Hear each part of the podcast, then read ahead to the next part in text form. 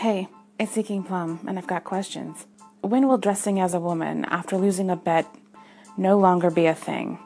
I'm not a sports fan, and I don't always catch the headlines, but I did catch one today. Drew Stanton with the Cardinals apparently lost some sort of a quarterback's competition, and as a result, he had to dress up as Supergirl or Superwoman. Typically, when you lose some sort of a bet, then the consequences are to be embarrassed, humiliated, I mean, you aren't typically rewarded for losing. So, why did these players decide that the way to demean the loser was to dress as a woman? Any woman. I mean, we are nearing Halloween, and they may have had access to some sort of a costume shop. Why not a baby? Or a flower in a flower pot with something waving off the top of his head? Anything ridiculous. But a woman? Okay, trigger warning. The past few weeks and even months, we've heard so many stories about sexual assault, sexual harassment. There have been numerous articles explaining that it's not about sex, it's about the power dynamic. This, quote, simple bet and consequence, you may say, it's just a bit of fun. This bit of fun is perpetuating how we think. It glorifies hypermasculine behavior, all the more so when there's a bunch of men together. It demeans women, tells people, men and women, that we are less than, weaker.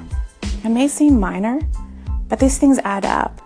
Something little here, a little there, you put them all together, and they create a foundation a foundation of thought and belief. If we don't recognize it, if we don't identify it for what it is, then we can't deconstruct it and build something different.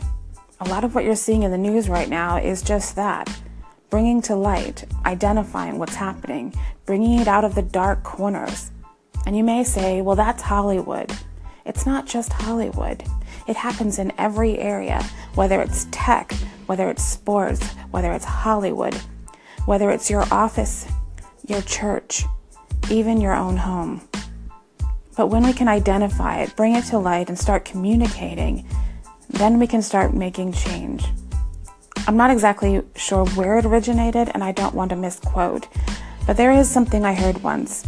Feminism is the radical notion that women are people. I apologize for the Ricola in my mouth rattling around. There's a really great article I'll link to in the show notes that I read recently on medium.com.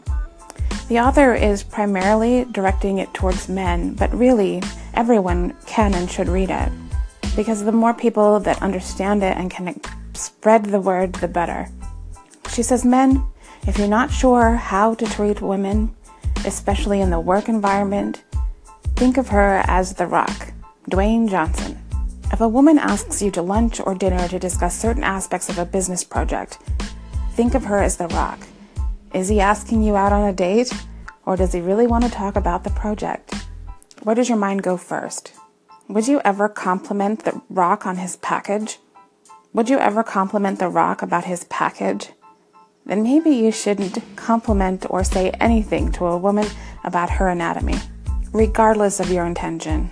As a minor aside, you may not realize this, but men, if you are a delivery person, don't ask a woman if she has visitors or if she has company coming. You may think it innocuous, it is not. It is extremely unnerving and a bit scary. But back to the Drew Stanton story and similar types of environments. I think having training, maybe even on a semi regular basis, is quite necessary. Maybe even having someone on full time staff. We have to redefine what it is to be masculine. See, here's the thing anyone can put on a mask, put on a persona, and do what everyone else thinks is right in this case, be the manly man, what's perceived to be this person, this man. But you know what's really hard? What really takes strength?